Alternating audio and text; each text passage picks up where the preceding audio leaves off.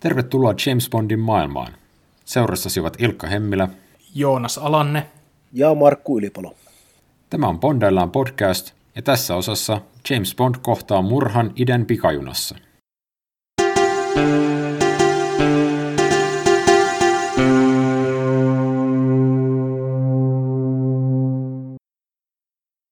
Toiseksi Bond-elokuvaksi tosiaan valikoitui salainen agentti 007 Istanbulissa, eli alkuperäisnimeltään From Russia with Love. Juoni lähtee liikkeelle, kun Bond komennetaan Turkkiin, jossa Neuvostoliiton tiedustelupalvelun naispuolinen jäsen haluaa loikata Britteihin ja tuoda mukanaan hamutun Lektor-salauslaitteen. Sen pahemmin Britannian kuin Neuvostoliiton tiedustelupalvelut ei kuitenkaan tiedä sitä, että loikkaus on itse asiassa rikollisjärjestö Spectren suunnittelema, ja Spectre haluaa tällä suunnitelmallaan paitsi saada lektorin itselleen, myös häpäistä ja surmata Bondin kostona tohtori Noun aikaisista tapahtumista. Kyllä, siinäpä se pähkinänkuoressa on. No niin, Markku, sä oot meistä jälleen kerran ainut, joka on, joka on jollain sortilla kärryllä siitä, että miten nämä elokuvat vertautuu alkuperäisiin kirjoihin. Niin haluatko sä aloittaa, että mikä on sun vaikutelma elokuvan ja kirjan eroista? Onko niitä? No kyllähän niitä on, että ihan päällimmäisenähän tässä on se, että kirjassa pahiksena on Neuvostoliiton tiedustelupalvelu, eli SMERSH, ja sitten elokuvassa pahiksena on Spectre. Ja tämä oli näiltä elokuvan tekijöiltä ihan tietoinen valinta, että alkuperäinen kirja seuraa, seuraa melko tarkkaan samaa tarinaa kuin elokuva, mutta että sitten haluttiin välttää ehkä tämmöistä niin liian poliittista otetta, että sitten tehtiin näistä pahiksista tämmöinen kolmas osapuoli, eli Spectre. Eli kirjassahan tämä suunnitelma on siis tämmöinen niin neuvostotiedustelun samaan tapaan kuin Spectre tässä, niin halutaan kostaa läntisille tiedustelupalveluille ja, ja etenkin James Bondille, joka on heidän suunnitelmiansa aikaisemmin, on, on sotkeutunut heidän suunnitelmiinsa aikaisemmin oikeastaan tämä elokuva ja kirja on melko lailla yhteneväisiä, että pahiksia ovat tosiaan Rosa Klebb ja sitten Donald Red Grant. Ja he, heitä vastaan sitten tosiaan Bond käy, että, että ensin ollaan Turkissa ja sitten lähdetään idän pikajunassa pakenemaan kohti länttä. Se mua on aina mietityttänyt, että minkä ihmeen takia tämän kirjan suomenkielinen nimi on Istanbulissa – kun se jotenkin niin kuin hyppää silmille tässä Bond-elokuvien sarjassa, Bond-elokuvien ja kirjojen sarjassa, koska kaikkien muiden nimet on kuitenkin suor- suomennettu aika suoraan. Ja From Russia with Love on sitten taas suomennettu Salainen agentti 007 Istanbulissa. Onko teillä kummallakaan mitään käryä, että mistä tämmöinen voisi johtua? No, tai niin kuin ihan spekuloidakin, jos ei tietoa ole. No heittämällä arvaisin, että, että kyse on tämmöistä suomalaisesta varovaisuudesta tota itänaapuria kohtaan. Etenkin siihen aikaan, kun tämä ilmestyi 60-luvulla. Ja mä heittäisin kaupan päälle vielä ehkä lisämahdollisuuden, että jos tämä on koettu jotenkin, että se on kuvaavampi nimeltään. Tämä From Russia with Love on ehkä tietyllä tavalla hämäävä, koska eihän tässä myöskään niin käydä Venäjällä. Niin, mutta kun ei nämä pelkästään siellä Istanbulissa tässä elokuvassa ole. En mä sitä sano, että se on välttämättä hieno suomennos. Mutta kyllä se, kyllä se asiansa ajaa, sanotaan näin. Että... Se on vähän mielikuvitukseton, mutta se on aika samalla tavalla kuvaileva kuin tämä koko nimi mm. ja koko edellisen elokuvan nimi. Kyllä, kyllä. Ja siihen, siihen alkuun on tosiaan lätkäisty se salainen agentti 007, eli siinä kohtaa, kun nämä ekat elokuvat on tulleet Suomeen – niin selkeästi tämä konsepti ei ole ollut täällä päin millään tavalla tuttu. Onneksi tämän jälkeen siitä luovutaan, niin siitä on myös helpompi puhua tässä ohjelmassa. Mm, kyllä. Yleisenä huomiona, että tämä on ehkä näistä Bond-elokuvista se ehkä niin kaikkein perinteisin vako- ja thrilleri. Että tässähän ei ole varsinaisesti sellaisia niin hirveän fantastisia elementtejä ollenkaan. Että jos, jos niin Spectre jätetään pois laskusta, niin tämä on hyvin perinteinen itä vastaan länsi, tämmöinen – Spy versus Spy-tarina. Ja siis en sitten tiedä, että johtuuko siitä, että tätä yleisesti pidetään niin tämmöisenä, että tämä on niin tämmöistä sarjan kärkikastia, että tämä, tätähän niin kuin, Sean Connery pitää tätä parhaana Bondina, ja samaten Daniel Craig, samaten Timothy Dalton, ja ilmeisesti myös Barbara Broccoli ja Michael G. Wilson. Myös ohjaaja Terence Young, joka ohjasi myös siis edellisen elokuvan, oli jossain kohtaa sanonut että tämä olisi ollut hänen suosikkinsa kaikista Bond-elokuvista. Ja sitten myös tota, Steven Spielberg on sanonut, että tämä on yksi hänen suosikkejaan. Mutta tämä on tosi vetävä. Juoni etenee nimenomaan sillä juonen jännitteellä, eikä sillä tavalla ikään kuin ulkopuolisella spektaakkelilla. Tietenkin siinä on mukana se matkustuselementti, että käydään Istanbulissa, tullaan takaisin idän pikajunalla, mutta siitä huolimatta se ei jotenkin saa sellaista ylivaltaa, mikä ehkä myöhemmin liitetään sarjaan. Kyllä joo. Tässä itse asiassa sen verran, mitä tuosta kirjasta ja elokuvasta vielä voisi sanoa, niin tässä elokuvassa tehdään minusta niin tosi hyvä ratkaisu siinä, että tämä loppuhuipennus on se, että Bond ja tämä naisagentti pakenevat idästä länteen, että he pakenevat Balkanilta Kreikan saariston kautta sitten tosiaan niin takaisin länteen. Se, kirjassa se on vähän semmoinen, sitä ei ole tehty niin selkeästi, että tämä lopullinen tappelu tapahtuu silloin, kun tämä idän pikajuna on jo sitten Ranskan puolella. Että tavallaan niin Bond on siinä vaiheessa jo turvassa, paitsi että hän ei niin tiedä, että tämä Red Grant on kaksoisagentti.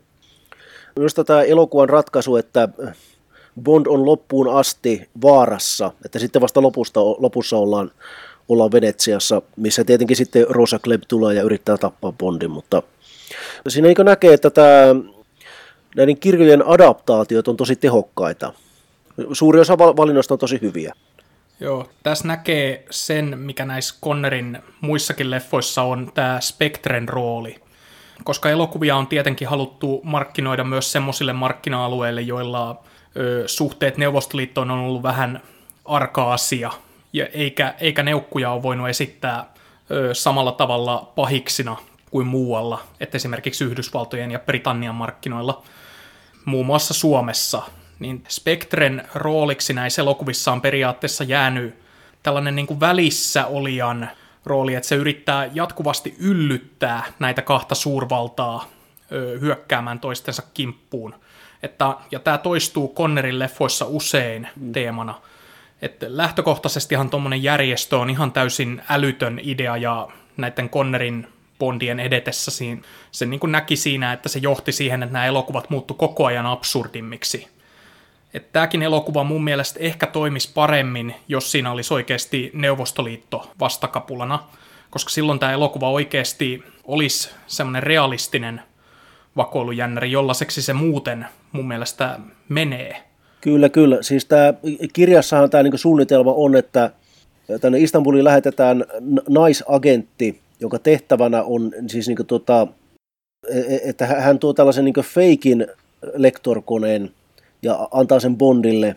Ja, ja sitten niin ideana on se, että sitten tota James Bond tapetaan idän pikajunassa, hänet häpäistään ja sitten tämä, niin tämä lektorkone viedään brittien päämajaan ja siinä on pommi sisällä ja sitten se niin posauttaa heidän tiedusteluosastonsa taivaan tuuliin.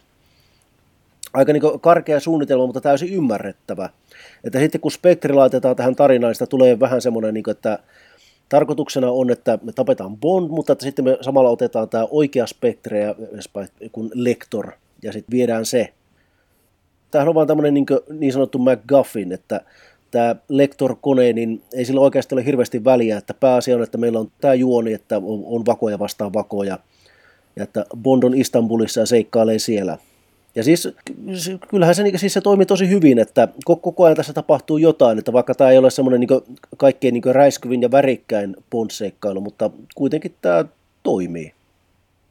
Siis yksi, yksi tämän elokuvan fiksuista ratkaisuista on mun mielestä se, että ne päätti jo siinä alussa ennen alkutekstijaksoa esitellä tämän venäläisagentin, joka lähetetään Bondin perään myöhemmin elokuvassa. Koska tässä on niin kuin, tämä juoni kuitenkin nojaa siinä määrin Dr. Noon varaan, että Bond on aiemmassa elokuvassa pilannut Spectren juonen, joten nyt Spectrellä on niin kuin jonkinlaista kaunaa Bondia vastaan, että tästä on tullut niin kuin henkilökohtaista. Ja sitten tässä elokuvan alussa korotetaan panoksia Dr. Nousta ja näytetään, että Spectre on nyt kouluttanut näitä agentteja oikeasti ihan vaan tappamaan Bond. Ja se, se jotenkin niin kuin on toteutettu semmoittiin tosi suoraviivaisena toimintakohtauksena, niin se jotenkin niin kuin alustaa mun mielestä hyvin, että nyt panokset on noussut. Mä tykkään siitä alkukohtauksesta, missä näytetään tosiaan tämä Spectren koulutusleiri, missä siis siellä leirillä tämä Red Grant, onko se nyt irlantilainen vai brittiläinen psykopaattitappaja, jonka Spectre on... Irkku. Joo, Irkku, jonka, jonka Spectre on rekrynnyt vaanii Bondia, joka sitten paljastuu, että hän on vaan joku sattumanvarainen mies, jolla on laitettu Bond-naamari. Mutta tässä kohtaa on jo itsestään selvää, että James Bond on maailman surkein salaisin agentti, koska kaikki tietää, miltä hän näyttää. Ja hän vaan käy esittämässä itsensä omalla nimellään kaikille, jotka tulee vastaan. Mm. Ja tämä on sellainen hauska piirre, joka toistuu elokuvasarjassa myöhemmin uudestaan ja uudestaan. Joo, Skaramangalla oli se pahvitötsä Roger Mooresta mm. siellä sen harjoituskeskuksessa. Ei, siis se taisi olla pe- peräti ihan niin joku vahaveistos tai vastaava. Siis mm. niin kuin suoraan Madame Tussaudista vedetty Roger Moore. Kyllä, joo. mä, en, mä en ole sitä vielä ehtinyt katsoa uudelleen. Mä jotenkin muistin, että se on paha No, mutta se, se, se on siis siitä hyvä, että koska Roger Moore on semmoinen pökkelö, niin se pystyy sitten esittämään sitä vahakuvaa siinä lopussa. Hei! Mm. niin, aivan joo, joo. kyllä, kyllä. Mm.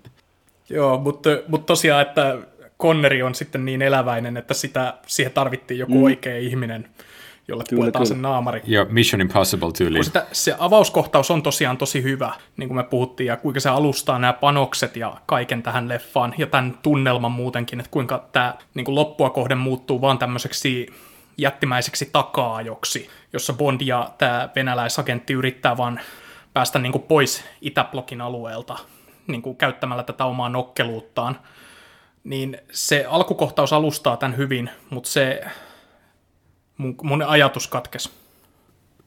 Niin, siis, joo, siis se alustaa sen hyvin, ja vaikka siinä huomaa, että tämä Spectre on tarinassa rakenteellisesti ikään kuin täysin irtonainen kerros, mikä on vaan liimattu sen varsinaisen tarinan päälle, niin mun mielestäni se kumminkin toimii siinä jännitteessä loppua kohden, kun me nähdään tämä Grant, tosi usein ikään kuin seuraamassa Bondia, niin se luo siihen elokuvaan just sen lisäjännitteen, että ikään kuin Bond ei ole tietyllä tavalla tapahtumissa niskan päällä, että hän ei välttämättä hallitse tilannetta, vaikka hän saattaa luulla niin. Ehkä tuossa Spectressä mua häiritsee myös se, että tässä elokuvassa sä voisit periaatteessa korvata Spectren Neuvostoliitolla tai Smersillä, ja se muuttaisi näitä juonen yksityiskohtia hyvin vähän. Joo, toki siis sen, se, että miten Grant seuraa Bondia, niin se on ihan sama, että kenen palveluksessa hän on. Joo, että se on hyvin kosmeettinen ratkaisu. Mm, kyllä. Mutta se on, se on niin kuin silleen se on niin kuin ymmärrettävä just siinä kontekstissaan, että elokuva haluttiin levittää myös semmoisille alueille, joissa Neuvostoliiton suhteista puhuminen oli arka aihe ja elokuva, jossa neuvostoliittolaiset on pahiksia, ei välttämättä olisi saanut teatterilevitystä. Joo, tää, me, mehän tästä puhuttiin itse asiassa vaan aikaisemmin, että harmittaa, olisi pitänyt tutustua, tutustua siihen, että mitä 60-luvulla suomalainen lehdistö kirjoitti näistä James Bond-elokuvista. Varmasti tästä on joku tietävä ihminen kirjoittanut vähän enemmänkin, mutta että kiinnostaisi kovasti tietää, että mitä vasemmistolainen lehdistö voiko nyt sitten sanoa, että oliko, oliko olemassa erikseen muuta kuin suomettunutta lehdistöä, että mitä niin Bondista kirjoitettiin? Koitin nopeasti hakea, en löytänyt yliopistojen tietokannasta sitä, että kukaan olisi kirjoittanut gradua liittyen James Bondiin ja siihen, että millaisen lehdistöreaktion se Suomessa sai aikanaan, ja mä olin vähän hämmentynyt tästä. Mm, kyllä. Jos mä olen väärässä, niin mut saa oikaista, ja jos mä olen oikeassa, niin tässä vinkki sitten jollekulle en mä tiedä, mediatutkimuksen, elokuvatutkimuksen opiskelijalle, että antakaa palaa. Niin siis hei, nyt kaikki kuuntelijat, jos olette kirjoittaneet gradun James Bond-elokuvien saamasta vastaanotosta mediassa, lähettäkää se linkkinä Ilkka Hemmilälle Twitterissä nyt heti ei tarvitse olla välttämättä gradu, myös opinnäytettyä kelpaa, tai ihan vaan blogitekstit, siis ihan mikä tahansa tubevideo, kaikki vaan lähettäkää niitä Ilkalle. ihan sama, että milloin kuulette tämän, niin kukaan muu ei ole vielä vastannut siihen viestiin, nyt olkaa se ensimmäinen, kyllä, joka kyllä. vastaa. Siis se ei tarvitse olla edes mikään tubevideo tai blogi, että se riittää, että se on vain joku twiitti teidän mielipiteestä, niin kuin, niin ne kaiken voi lähettää Ilkalle. Joonas, mä huomaan, että sä et ole käynyt yliopistoon, myös gradu on opinnäytettyä. Ei, mutta siis AMKssa se nimi on virallisesti opinnäytettyä. Joo, no, se ei ole gradu. Nyt on teknistä saivartelua päästy harjoittamaan. oltiin pohdittu tässä, siis liittyen tämän elokuvan realistisuuteen, oltiin pohdittu tässä, että käydään läpi Bond-elokuvista tiettyjä toistuvia elementtejä tämän podcastin aikana. Ja kun tämä on sieltä realistisemmasta päästä, niin tämä on hiukan hankala, että ne elementit tietyllä tavalla ehkä on jo pikkuhiljaa jotenkin orastamassa, mutta niitä ei ole olemassa sillä tavalla, miten ne ehkä myöhemmin hahmotetaan. Niin esimerkiksi minä, joka ö, laiskana ihmisenä en katsonut lopputekstejä, niin multa jäi huomaamatta tämä oleellinen asia, josta te huomautitte mua ennen tämän podcastin äänityksiä, kun mä sanoin teille, että tässä elokuvassa ei ole vielä semmoista laulettua tunnaria, ja te huomautitte, että onhan tässä. Niin, se on siellä lopputeksteissä. Alkuteksteissä se on pelkästään instrumentaaliversiona, mm. eli samalla tavalla, miten se oli tohtori Noussa. Ja, ja sitten se kuuluu kerran diegeettisenä elokuvan aikana, eli se kuuluu Bondin autoradiosta. Mutta tästä niinku huomaa sen, että tässä ö, toisessa elokuvassa niin nämä palaset alkaa olla jo aika hyvin kasassa, että mitä Bond-elokuvaan kuuluu nämä elementit ja muut. Että Dr. Noussa oli jo tämä alun ö, tämä aseenpiippu Iiris kuva, ja sitten on tämä alkutekstijakso, jossa on näitä vis- hienoja visualisointeja ja muuta. Ja niin kuin kaikki tämmöinen on niin kuin jo kasassa, ja tässä elokuvassa me saadaan myös ensimmäinen virallinen Bond-gadget, eli tämmöinen apuväline, jonka Guu hänelle antaa. Olkoonkin, että se apuväline on hyvin maanläheinen ja sellattiin niin kuin sinänsä uskottava, uskottavampi ainakin kuin mitä tässä sarjassa on myöhemmin tulossa. Joo. Mutta silleen, että tässä niin kuin alkaa olla nämä elementit jo kasassa, mutta ne ei ole vielä ihan saanut sitä muotoaan, että jossa ne olisi niin kuin ihan täysin tunnistettavissa Bond-elementeiksi. Eli todellakin Matt Monroe laulaa kappaleen From Russia with Love elokuvan tunnusbiisinä. Se on vaan sijoitettu sinne elokuvan loppuun, mutta yhtä kaikki julkaistiin ikään kuin elokuvan yhteydessä markkinointina ja ymmärtääkseni nousi välittömästi hitiksi, kuten näillä Bond-tunnareilla on myöhemmin tapana. Ja sitten tosiaan elokuvassa nähdään ensimmäistä kertaa Desmond Lewin. Eli kuu. Edellisessä elokuvassahan oli jo tämmöinen Quartermaster, mutta se oli eri näyttelijä ja hän ojensi Bondille pelkästään Walter käsiaseen. Joo, siis tota, käsittääkseni se on näin, että tämä ekan elokuvan hahmo, eli se oli Armorer aseseppä, niin se on tota, hän oli siis Majuri Boothroyd, mikä on kuun oikea nimi näissä kirjoissa. Eli se hahmo oli sama, mutta näyttelijä oli ihan eri. Mutta että siis periaatteessa sillä ei ole väliä, koska tämä kuun hahmo, mikä nyt tässä sitten niin esitellään eka kertaa, niin siis kuu, kuu on siinä roolissa, mikä, mikä hänen roolinsa on, että hän tekee Bondille näitä gadgetteja, tai no, siis tämä Q-osasto tekee. Ja tosiaan se oli Desmond, Desmond Llewellyn sanoi itse, että hän, hän sai niin että hänen agentti soitti, että haluat sen pikkuroolin Bondissa ja Llewellyn oli, oli ilmeisesti jo valmiiksi James Bond fani. Ja hän sitten mielellään totta kai tuli tekemään ja sanoi, sano, että hän luuli, että se on vain niin kertaluontoinen juttu. Ja koska Flemingin kirjoissa Qta ei juuri ole, että Bond saa jotain gadgetteja Q-branchilta, mutta hyvin vähän. Eli siis semmoisia ihmevimpaimia ei ole Flemingin kirjoissa. Ne on pitkälti kaikki mitä Bond käyttää, niin kuin vaikka näkymätön muste tai tämmöinen, no, ne on sellaisia, mitä oikeasti oli, oli olemassa tiedusteluosastoilla, että tämmöisiä kovin eksottisia juttuja sieltä ei löydy. Se on tavallaan aika ymmärrettävää, että nämä ihmevempaimet on ollut just näiden elokuvien juttu, koska ne on hyvin visuaalisia ja ne on semmoisia hauskoja elementtejä, joita on kiva esitellä näissä. Mutta silleen niin kuin on myös ollut jännä, kun mä oon tässä mun katselumaratonissa edennyt, niin ja mitä mä oon lukenut, niin se on ollut hyvin tekijäkohtaista aina, että miten nämä tekijät on milloinkin suhtautunut näihin vempaimiin, koska aina välillä tulee joku semmoinen Bond-leffa, jossa ne tekijät, on, tekijät ja tuottajat on vaan ihan täysin kyllästynyt, että ei, nyt tämä sarja on niinku liikaa painottuu näihin vempaimiin, että nyt me tehdään semmoinen tosi riisuttu Bond-leffa, jossa on tosi vähän kaikkia ihmevälineitä, ja sitten sen jälkeen palataan takaisin tähän ruotuun. Et se on nähty myös näissä Daniel Craigin leffoissa, jotka alkoivat Casino Royalesta, jossa oli kaikki nämä elementit riisuttu. Ja sitten niin myöhemmin neljän elokuvan kuluessa, niin Spectreen mennessä ne on melkein kaikki tullut takaisin jo. Joo, ei ole vielä magneettista rannekelloa näkynyt, mutta... Tai sukeltavaa autoa. tai näkymätöntä autoa. Sin, sinne asti ei varmaan enää ikinä Joo, mennä. se, mutta mulla tuli PTSD, kun sä mainittikin sen. Mutta joo, tässä elokuvassa kuuukko tuo Ku, siis... Ku antoi, Ku antoi Bondille näkymättömän auton, kun se lähti jonnekin pohjoiseen, jossa niin kuin, lumisade voi sataa sen päälle niin, että se näkyy se auto. Miettikää sitä. kyllä, kyllä. Mutta sinänsä jännä, että, siis, että tosiaan tätä 007 Istanbulissa, niin tätähän pidetään, että tämä on tämmöinen melko realistinen Bond-seikkailu, mutta tämä on kuitenkin ensimmäinen, jossa on sitten tämmöinen vimpain esiteltynä.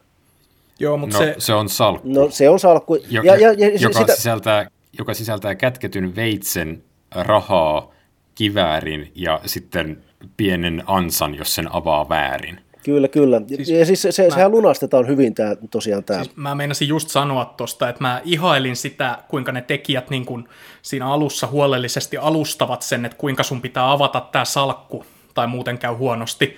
Ja sitten se myöhemmin niin kuin vielä muistutetaan mm, tästä kyllä. asiasta, että siinä kuvataan läheltä, kun Conneri avaa sen ja muistaa kääntää ne salvat oikein.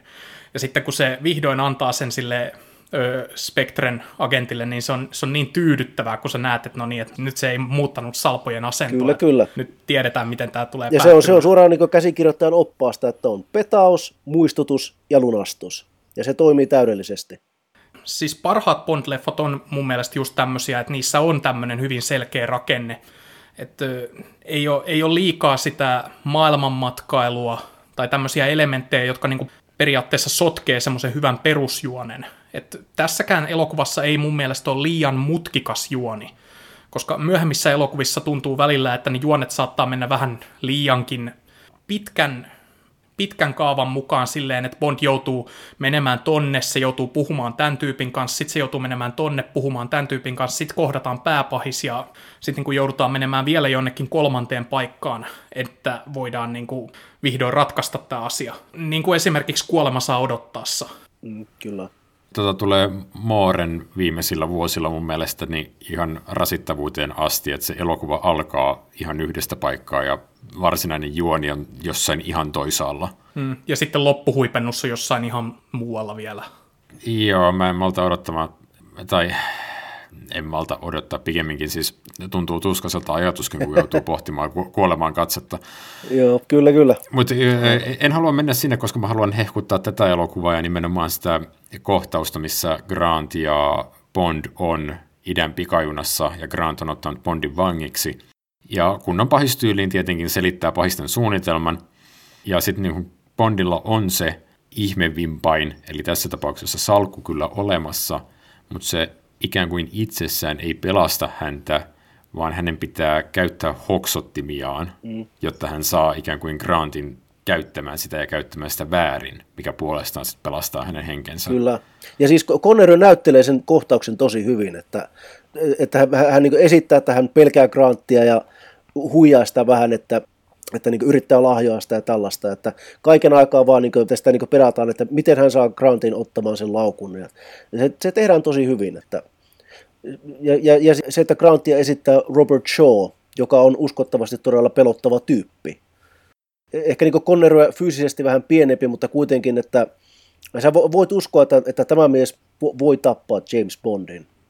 Koska siis Robert Shaw on, se on kuitenkin siis, hän on hyvin vakava näyttelijä ja, ja hän näyttelee tämän melkein sarjakuvan roolin tosi vakavasti ja tosi hyvin. Että ilmeisesti, ilmeisesti Robert Shaw itse oli, oli niin kuin, hän ei olisi halunnut ottaa tätä roolia, että kun Shaw oli tosiaankin vakava näyttelijä, vakava kirjoittaja, että hän piti itseänsä enemmän kirjailijana kuin näyttelijänä tai hänelle tarjottiin tätä roolia, hän luki käsiksi ja katsoi, että tämä on roskaa, mutta sitten vaimo sanoi, että no siitä saa hyvin rahaa ja tähän tulee Sean uralle teki todella hyvää tämä elokuva oli Fred Zinemanin kunniamiehessä ja myöhemmin tappajahaissa ja ties missä ja oli Oscar-ehdokkaana ja vaikka mitä. Että, ja siis täysin ansaitusti. On ja show on todella hyvä pahis. Kyllä. Sekin on, sekin on jännä, että ne kirjoittajathan kasvattivat Sean roolia elokuvan edetessä. Mm. Että esimerkiksi nämä Sean hahmon Red Grantin kohtaukset tuolla Istanbulissa, niin nehän kirjoitettiin vasta kuvausten ollessa jo käynnissä – koska ne päätti siirtää sen juonen fokusta enemmän tähän spektreen, niin esimerkiksi se murha Hagia Sofiassa, jossa Red Grant pelastaa Bondin murhayritykseltä, niin se oli niin kuin tämmöinen myöhäinen lisäys kässärin, mikä on mun mielestä hyvä, koska niin kuin sanottu, niin käsikirjoittamisen perusasiat, että sun pitää muistuttaa siitä uhkasta, mikä sulla on. Red Grant on niin koko ajan semmoinen väilyvä uhka. Katsojat on nähnyt, mihin se kykenee tai mitä se haluaa tehdä. Sen motivaatio on selkeä ja sitten niin se nähdään siellä, että se seuraa Bondia ja odottaa vain oikeaa hetkeä, jolloin se voi käydä sen kimppuun.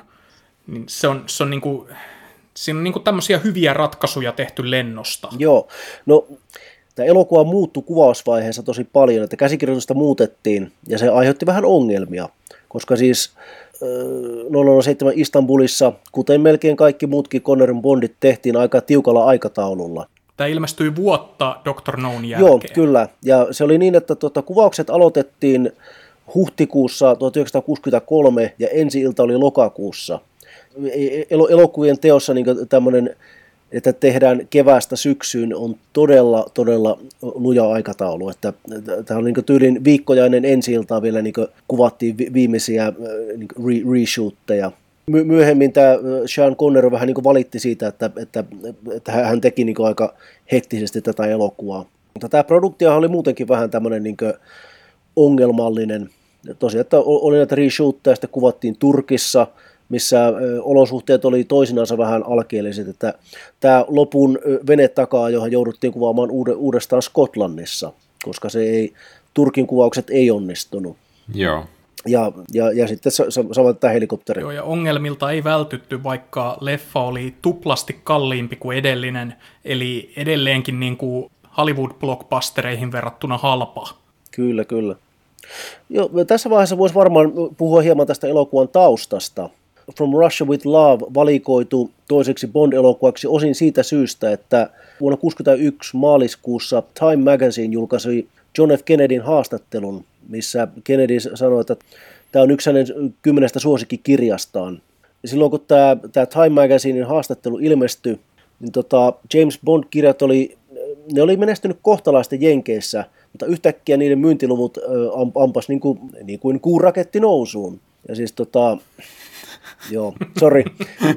Tuo voi leikata myöhemmin pois, mutta joo siis... Ei, ei, se jätetään. ei leikata. mutta joo, tässä on semmoinen hauska taustajuttu, että tosiaan siis Kennedy oli James Bond-fani, ja hän tapasi Ian Flemingin lyhyen, lyhyesti 60-luvun alussa, ja ei siinä mitään hirveän dramaattista tapahtunut sinänsä, mutta että Fleming sitten sisällytti viittauksen Kennedyin pari myöhempään kirjaan, että muun muassa Bond lukee kirjaa Profiles in Courage, tota, siis tämä Kennedyn kirjaa, olikohan kultaisessa aseessa. Mutta joo, siis tota, Kennedyn tämmöinen endorsement antoi tälle elokuvalle tämmöistä niin siis lisää potkua. Ja tämä tosiaan tämä tuli Briteissä ensi iltaan lokakuussa 63 ja Jenkeissä vasta sitten kesällä 64, mutta Oh. Kennedylle järjestettiin tämmöinen yksityinen näytös marraskuun 20. päivä 63. Oh. Niin tyyliin seuraavana päivänä hän sitten lähti Texasin reissulle, josta ei enää palannut. Joo, oliko se, että hän kuoli kaksi päivää myöhemmin? Kyllä, kyllä. Kaksi päivää myöhemmin Dallasissa. Joo, mutta hän ei siinä kahden päivän aikana ehtinyt enää katsomaan mitään elokuvaa. Ei, ei, ei ehtinyt joo. kyllä jo. Että tosiaan tämä Kennedy-avustaja Arthur Schlesinger Jr. järjesti tämmöisen privaattinäytöksen Valkoisessa talossa. Onko siitä tietoa, tykkäskö Kennedy tästä elokuvasta? Öö, ei, ei ole tietoa, mutta että siis Kennedy oli, tota, hän oli erittäin suuri James Bond-elokuvien fani. Että hän, hän, niin kuin, to, tote, James Bond-elokuvien tote, monikossa. Kirjojen lienee. Niin. Joo. No, mutta kirjo, kirjoja tarkoitin, mutta että hän siis niin totesi jossain haastattelussa, että olisipa meillä James Bond käytettävissä. Olisiko ollut tyyli joskus Sikojenlahden fiaskon aikaan, että että hän, hän olisi mielellään ottanut niin yhden James Bondin kuin että sata todella huonoa kuupalaista maihin nousumista. Se on kiinnostavaa, että kuinka Kennedyllä oli niin kuin tavallaan merkitys, merkitystä siinä, että kuinka tästä elokuvasarjasta tuli sellainen ilmiö, millainen siitä tuli. Että se oikeasti niin kuin vaati presidentin suosituksen, että, että se niin kuin onnistuu lyömään läpi tuolla Lahden takana. Kyllä, kyllä. Ja siis tämähän oli tosiaan tämä 007 Istanbulissa niin se, se menestyi todella hyvin Jenkeissä. Että ei ihan niin hyvin kuin sarjan seuraava elokuva, mutta kuitenkin, että se oli niin melkein välitön hitti. Tohtori No oli, oli, oli, oli tämmöinen niin sleeper-hitti, että sitä oli näytetty muutamassa teatterissa ja se menestyi kohtalaisen hyvin. Mutta että sitten From Russia with Love sai, sai jo ihan kunnon levityksen ja että sitä niin markkinoitiinkin ihan kunnolla.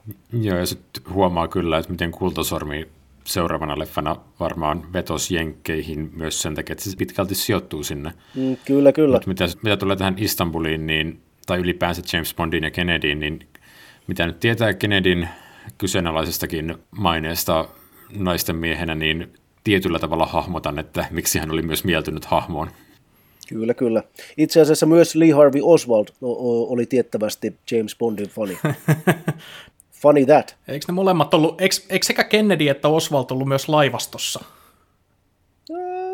Kyllä, kyllä joo. Kennedy oli sotasankari laivastossa ja Oswald oli Marine ja vieläpä hyvä ampuja. Joo, joo, väitetysti. Kyllä, kyllä. no niin, mä ihmettelin, niin että kuinka kauan tämä menee, että jompikumpi, joko Joonas tuo salaliittoteoriat esiin tai sitten Markku tuo Oliver Stonein JFK. Pois, pois se minusta, pois se Joo, minusta. hei, meidän podcastin konsepti muuttuu. Ne, me aiotaan nyt puhua seuraavat kolme varttia taikaluotiteoriasta. kyllä, kyllä. Ja Lee, Lee Harvey Oswald hän saattoi olla kaksoisagentti Venäjältä.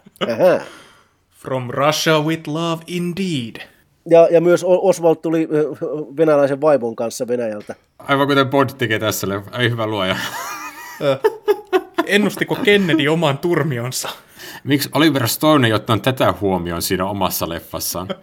Oi voi voi. Tappoiko Britannian salainen palvelu sittenkin Kennedy? Joo, en mä pysty. Aut- auttoiko Britannian salainen palvelu Oswaldin Venäjältä, Venäjältä tänne?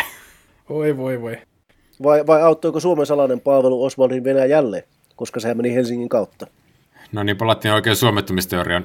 Me puhuttiin jossain kohtaa tämän Bond-sarjan elementeistä, siis siitä, että tässä osassa Bondilla ei ole vielä niitä ihmevimpaimia. Oikeastaan on hauskempaa, että tuntuu, että pahispuolella on tässä leffassa enemmän NS-salaisia apuvälineitä.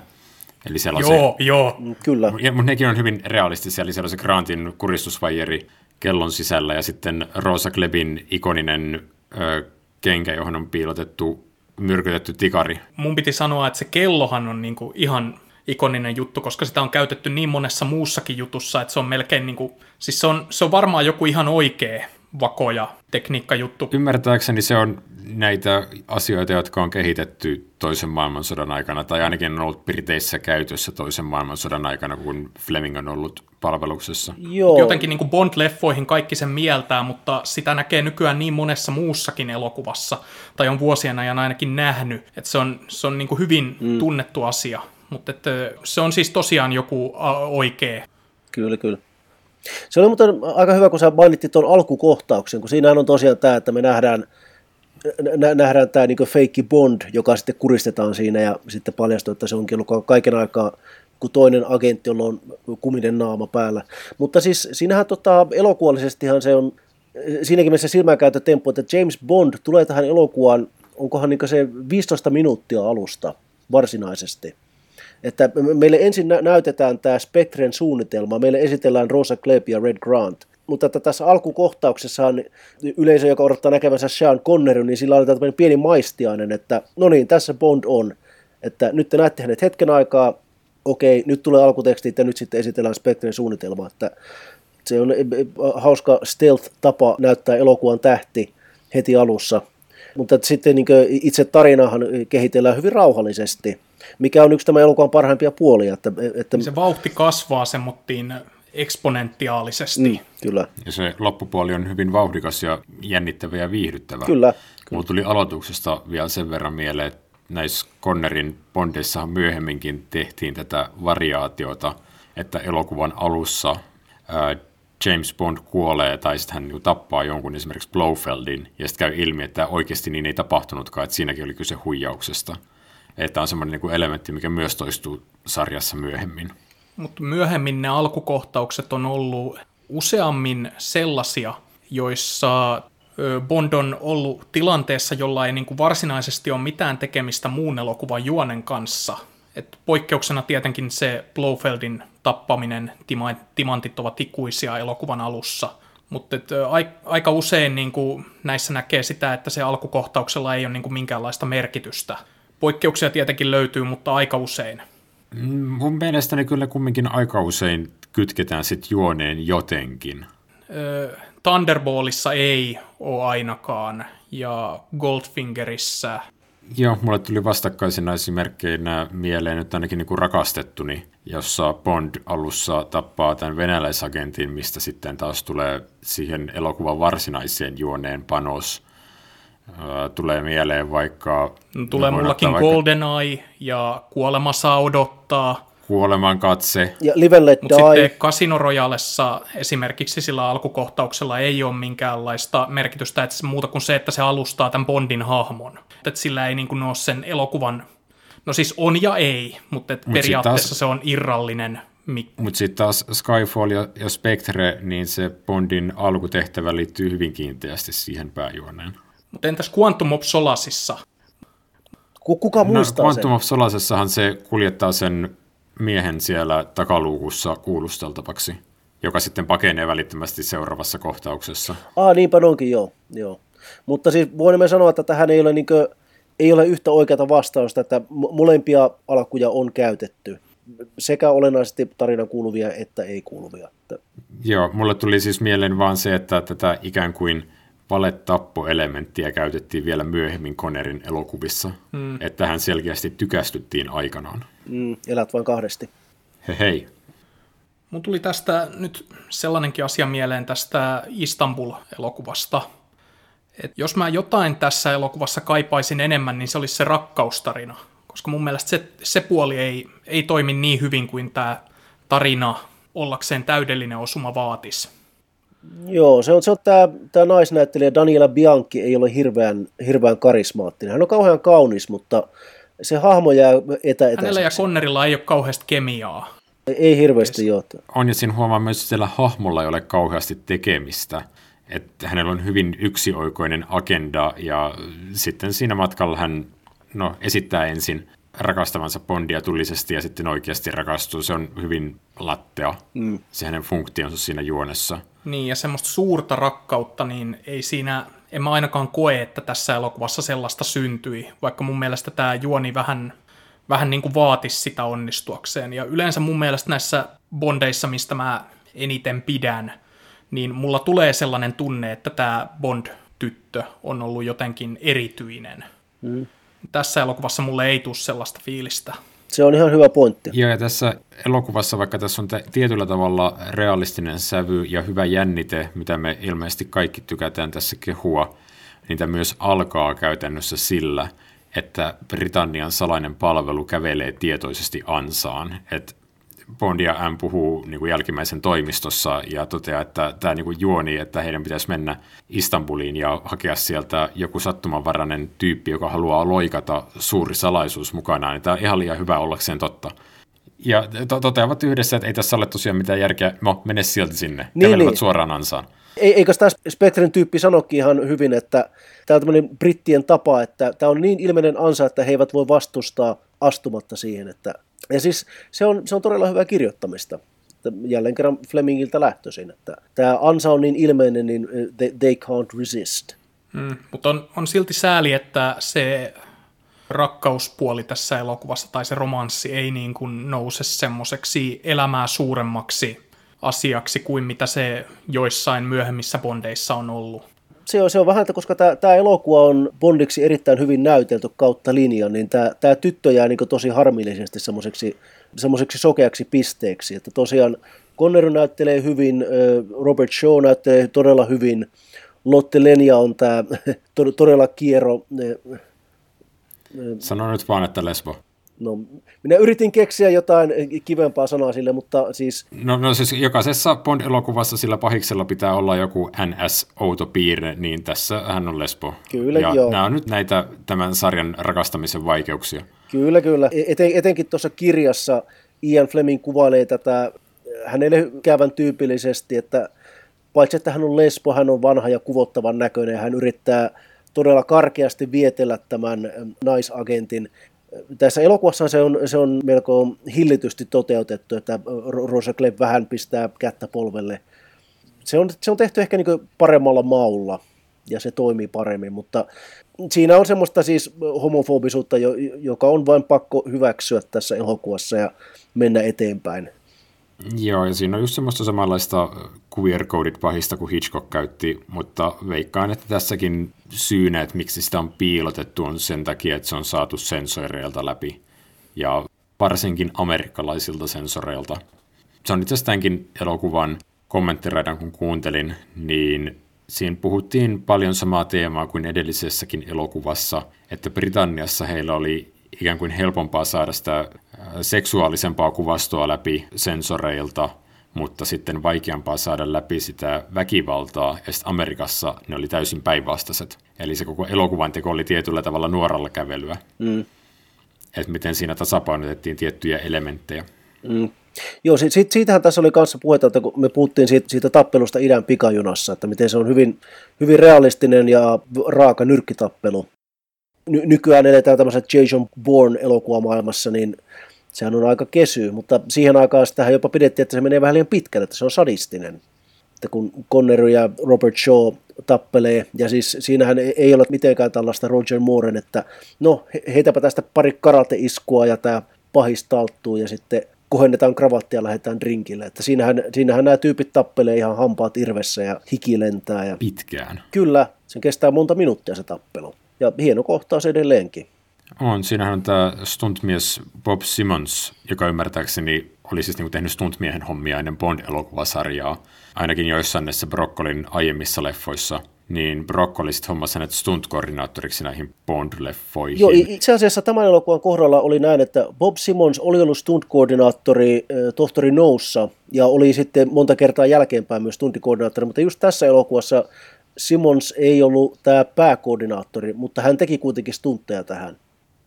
Mutta tämä on hyvä aasinsilta siihen, että Ken Adam ei ollut suunnittelemassa settejä, koska hän oli lavastamassa tohtori Strangelovea Kubrickille, koska Kubrick oli nähnyt tohtori Noon ja innostunut, että hei, tässähän on makeat lavasteet, minäpä palkkaan tuon miehen. Joten poikkeuksellisesti Ken Adam ei ollut lavastamassa tätä Bondia, ja samaten Morris Binder ei ollut tekemässä tätä alkutekstiosiota. Tässähän on elokuvan alkutekstijakson on tosiaan tehnyt Robert Brown John, ja hän teki myös tuon kultasormen, ja sen jälkeen Maurice Binderhan teki niitä sitten 80-luvulle asti mistä sitten Daniel Kleinman on ottanut sen homman. Mutta mun täytyy sanoa, että jos pitäisi verrata Maurice Binderia ja sitten näitä niin Robert Brown Johnin paria, niin mä itse asiassa melkein tykkään näistä parista enemmän. Binderilla huomasi sen, että hänellä alkoi se jo homma jossain kohtaa pyöriä paikallaan. Eli kun nämä on tehty, niin ne on ollut vähän niin kuin freesejä ja omanlaisiaan. Mutta toisaalta tämä sarja itsessä alkoi pyöriä paikallaan yhdessä vaiheessa. Niin se, Mennetään. Niin se alkoi maistua pakkopullolta muutenkin. Mutta tota, Binder teki tohtori Noon kyllä. Teki, mutta se on siinä kohtaa vielä tosi karkean oloinen, että tässä on niin selkeästi tullut se innovaatio, että tavallaan ne on enemmän jotenkin kolmiulotteisia ja käytetään vielä niin kuin rohkeasti visuaalisemmin, koska siinä tohtori Noussa on vielä ne välkkyvät ympyrät, mitkä tulee aluksi, mitkä on ikään kuin se päävisuaalinen teema. Mm, kyllä. Sen verran palasin vielä tuohon näyttelemiseen, että siis musta tämän elokuvan parhaan roolityön tekee tämä Ali Kerim Bey, eli Pedro Armendariz. Mun piti myös häntä kehua. Hän oli ilmeisesti kuolemansairas taisi kuolla syöpään aika pian tämän jälkeen, mikä ilmeisesti teki kuvauksesta tosi hankalat, mutta hän vetää tämän niin kuin, roolin ihan täysillä. Kyllä, kyllä. Joo, siis itse asiassa hän ei kuule tämän elokuvan jälkeen, hän kuuli tämän elokuvan aikana. Nämä kuvaukset aloitettiin aprillipäivänä 1963, eli huhtikuun eka päivä. Ja he kävi kuvaamassa Turkissa, ja sitten Terence Young huomasi yhdessä vaiheessa, että Pedro Armendariz oli vähän vaisuna että hän teki työnsä hyvin, mutta että sitten jotenkin niin kuin, ei, ollut, ei ollut kaikki ollut kondiksessa. Ja hän sitten kysyi suoraan, että on, onko niin kaikki hyvin. Ja Armendaris sanoi, että no ei, että hänellä on hirveän huono olo. Joten Terence Young sitten hommas veljensä, joka oli siis todella kuuluisa lääkäri Briteissä, ilmeisesti jopa niin hoitanut kuningatar Elisabetia ja tällä. Ja no, lyhyesti sanottuna kävi ilmi, että Pedro Armendarizilla oli parantumaton syöpä. Ja elokuvan tekijät oli sen verran jo ehtinyt purkittaa tätä leffaa, että he päättivät, että no mennään loppuun asti, että tästä tuli taas yksi tämmöinen niin ongelma tähän kuvausten ajaksi, että he joutuivat niin kuvaamaan kaikki nämä Ali Kerim Bain kohtaukset heti kärkeen, huolimatta siitä, että mikä tämä niin kuvaussuunnitelma oli. Mutta tosiaan Pedro Armendariz kuvasi kaikki niin kohtauksensa. Me mentiin sitten niin Pinewoodin ja tehtiin muun muassa tämä kuuluisa mustalaisten tappelukohtaus, missä nämä kaksi mimmiä tappelee keskenänsä. Todella hieno kohtaus sekin. Niin sekin piti niin kuvata sitä vähän etuajassa. Mutta tosiaan Ar- Armendariz kuvasi kaikki kohtauksensa ja sitten teki vielä myös omat äänityöt, eli hän kävi niin jälkiäänittämässä kaikki replat, mitä tarvittiin. Ja sitten hän hyppäsi lentokoneeseen, lensi kotiin Los Angelesiin, kirjautui klinikalle ja sitten, olikohan se kesäkuussa 63, kun nämä kuvaukset oli vielä kesken, niin hän sitten salakuljetti aseen sinne klinikalle ja ampui itsensä. Että ja samaan aikaan Bondin työryhmä kuvasi Skotlannissa näitä veneajeluja, että tämä oli tosiaan siis aivan niin kuin kunnon Murphyn laki, että jos joku voi mennä pieleen, niin nyt se meni niin ihan täydellisesti käsille nämä kuvaukset. Mutta pakko sanoa, että kyllähän siis Armendaris näyttelee todella hyvin tätä Istanbulin section chiefia. Hän on tämmöinen, tämmöinen inhimillinen sidekick Bondille. Joo, mutta siitä huolimatta jotenkin elämää suurempi hahmo. Mm. Se on näytelty sillä tavalla, että kun sä katsot sitä hahmoa hetkenkin, niin sä tiedät, että hänellä on iso oma elämä takanaan. Ja tietenkin hän sitten niinku heittelee tässä elokuvassa replikkejä, jotka kertoo sitä hyvin avoimesti, mutta se tulee myös näyttelijän työssä tosi hyvin ilmi. Kyllä, kyllä. Mä itse pidin siinä hahmossa myös siitä, noiden teidän mainitsemien elementtien lisäksi tietenkin, että se ei ole millään tavalla semmoinen karikatyyrimäinen hahmo. Että elokuva, niin kuin, miten tämä kuvaa Turkkia tämmöisenä maallisena islamilaisena valtiona, niin se on hyvin uskottavaa ja realistista, mitä ei niin kuin, yleensä kuitenkaan nähdä elokuvissa, että missä varmaan niin kuin vaikuttaa se, että tätä käytiin oikeasti kuvaamassa tuolla ja ohjaaja Terence Young oli tunnetusti tosi tarkka tällaisista yksityiskohdista, niin tämä hahmo on niin kuin, se on rakennettu uskottavaksi ihmiseksi, siitä mä pidän. Kyllä, kyllä. Pakko sanoa stereotypioista vaan sen verran, että ei millään tavalla stereotyyppinen kaveri leveilee sillä, että kaikki niin kuin ihmiset, jotka tietää, on käytännössä hänen serkkujaan.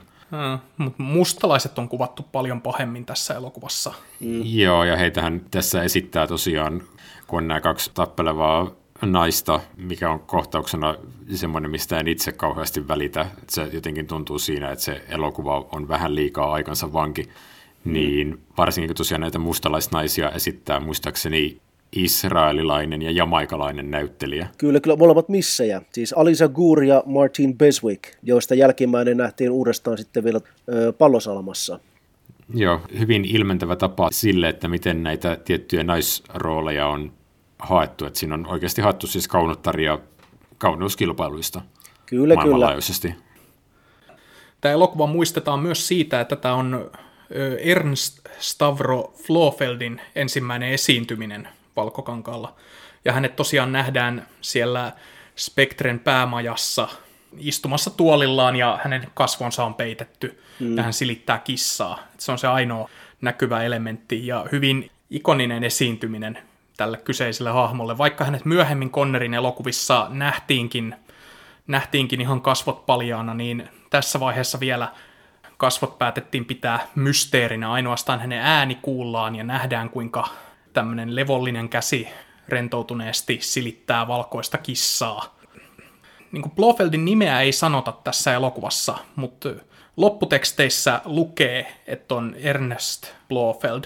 Joo. Ja siinä on sitten näyttelijäksi merkattu vain kysymysmerkki. Että tekijät niin kuin, vuosikymmeniä ennen Marvel-universumia ne istutti tämmöisiä juttuja tähän elokuvaan. Mm. Eikä ne tarttunut mitään lopputekstien jälkeistä kohtausta tähän näyttelijähän taisi olla Anthony Dawson, jos mä oikein muistan nimen, Joo. joka siis esiintyi jo edellisessä elokuvassa. Se esitti tätä pahistiedemiestä, Professori Denttiä. jonka Connery siinä elokuvassa sitten ampuu. Jännä esimerkki siitä, miten tässä elokuvasarjassa näyttelijät kiertää. Tässä elokuvassahan nähdään myös Walter Gotell, joka sitten Mooren aikana esitti neukkugeneraali. KGB-johtaja. Useassakin elokuvassa. Tuossa on tuosta Anthony Dawsonista, joka tosiaan oli siis tässä Blofeldina, niin hänellähän on silläkin lailla vähän hauska tämmöinen niin Bond-ura, että, esimerkiksi kun Daniela Biancchia, kun hän teki tota koeesiintymisen tähän elokuvaan, niin hänet laitettiin esiintymään tässä kohtauksessa, missä hän niin ilmestyy Bondin sinne hotellihuoneeseen ja he käy tämmöisen lyhyen dialogin ja Bond viettelee tämän tytön siinä. Niin tota, hänen vastanäyttelijä tässä koekuvauksessa oli Anthony Dawson, joka esitti siis Bondin roolin. Ja sitten myöhempinä aikoina, sitten kun ollaan oltu kastaamassa sekä Bondia että Bond-tyttöjä, niin tätä samaa kohtausta on käytetty useamman kerran. Että esimerkiksi Kasarilla, kun etittiin Roger Moorelle seuraaja, niin muun muassa Sam Neill näytteli tämän saman kohtauksen niin koekuvauksena. Ja se, on, se löytyy ihan YouTubesta se pätkä. Mun piti Blofeldista vielä sanoa, että tässä on tiettyjä hauskoja elementtejä.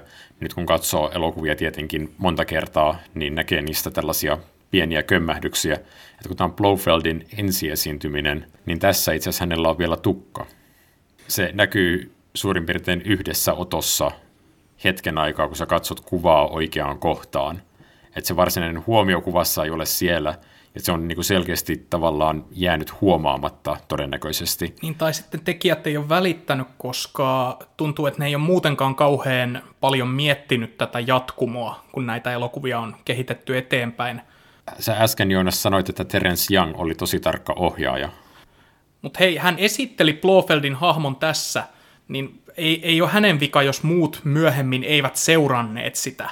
No siis äh, Blofeldia ei kirjoissa esitellä, että hän olisi mikään kaljumies. Kun hänet esitellään pallosalamassa, niin hän on siis hän on hirvittävän lihava mies siinä, mutta että niin ulkonäöltänsä ihan tavallinen, että hänellä on tukkaa ja hän on tämmöinen harmaantunut vanhempi herrasmies. Ei se, hänen tukkansa ei ole kyllä mikään blooperi tässä. Meillä on vaan se ajatus, että hän näyttää Donald Pleasanceilta, tai siis Dr. Evililta. Okei. Okay. Mutta summa summarum, Joonas, mitä sä tykkäsit leffasta? Tykkäsin kyllä, että tämä on, tää on todella vauhdikas ja jännittävä elokuva, niin kuin, että se vauhti kasvaa, kasvaa elokuvan edetessä selattiin nätisti, hyvin tyydyttävä elokuva silleen, että kaikki mikä on oleellista ratkaisun kannalta, niin alustetaan tosi hyvin. Ainoa mitä mä jäin kaipaamaan enemmän on se rakkaustarinan puoli. Et mä toivoisin, että Bondin suhde tähän venäläisagenttiin olisi vähän, vähän merkittävämpi kuin mitä se tässä lopullisessa elokuvassa on. Ihan vaan niin kuin jännitteen kannalta, koska silloin tämä niin kuin, olisi aika täydellinen paketti. Mutta tämä toimii hyvin jännärinä ja Bond-elokuvana ilmankin. Mä olen pitkälti samalla linjoilla, että kyllä tämä on niin ihan sieltä Bond-leffojen kärkipäätä, että ehkä varmaan Sean Connerin paras. Ja tota, olen Joonaksen kanssa samaa mieltä, että tämä naishahmon ohuus on, tota, se on tosi ikävää, koska molemmilla puolilla tätä elokuvaa meillä on tohtori Noon Ursula Andres, joka ei tietenkään hahmona olekaan moniulotteinen, mutta hän, hän on vaan niin hirveän mieleenpainuva muuten. Ja sitten taas eh, Kultasormessa on Pussy Galore, jossa on melkein kaikki todella muistettavaa.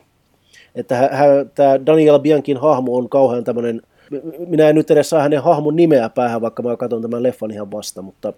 Taisi olla Tatjana Romanova. Kukaan ei ole meistä saanut sitä sanottua tähän suurin piirtein tunnin mittaiseen keskusteluun. No, no kun minä koko ajan mietin, että onko se Tatjana Romanova vai onko se, onko se Romanova sen 007 rakastettuni hahmon nimi.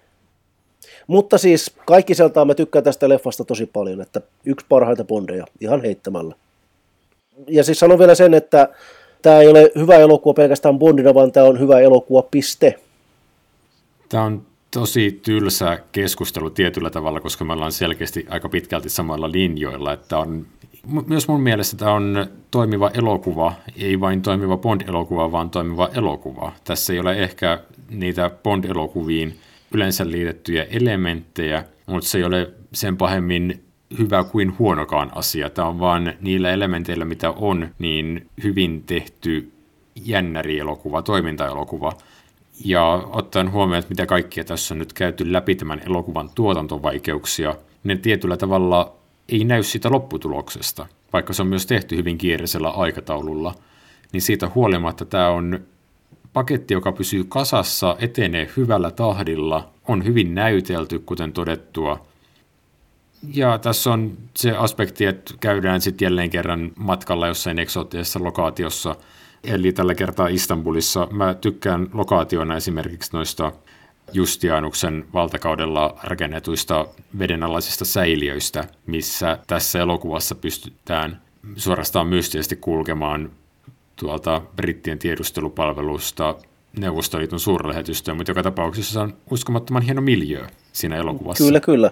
Se, se että kun me tuossa aikaisemmin puhuttiin siitä mustalaisleirikohtauksesta, että se tuntuu vähän irralliselta, mutta toisaalta se tuo semmoista niin hyvää väriä tähän elokuvaan, että, että se, se niin rikkoo sitä Bondien kaavamaisuutta. Bond on niin tämmöinen stranger in a strange land, ilman että se tuntuu niin liian vaivaannuttavan eksoottiselta.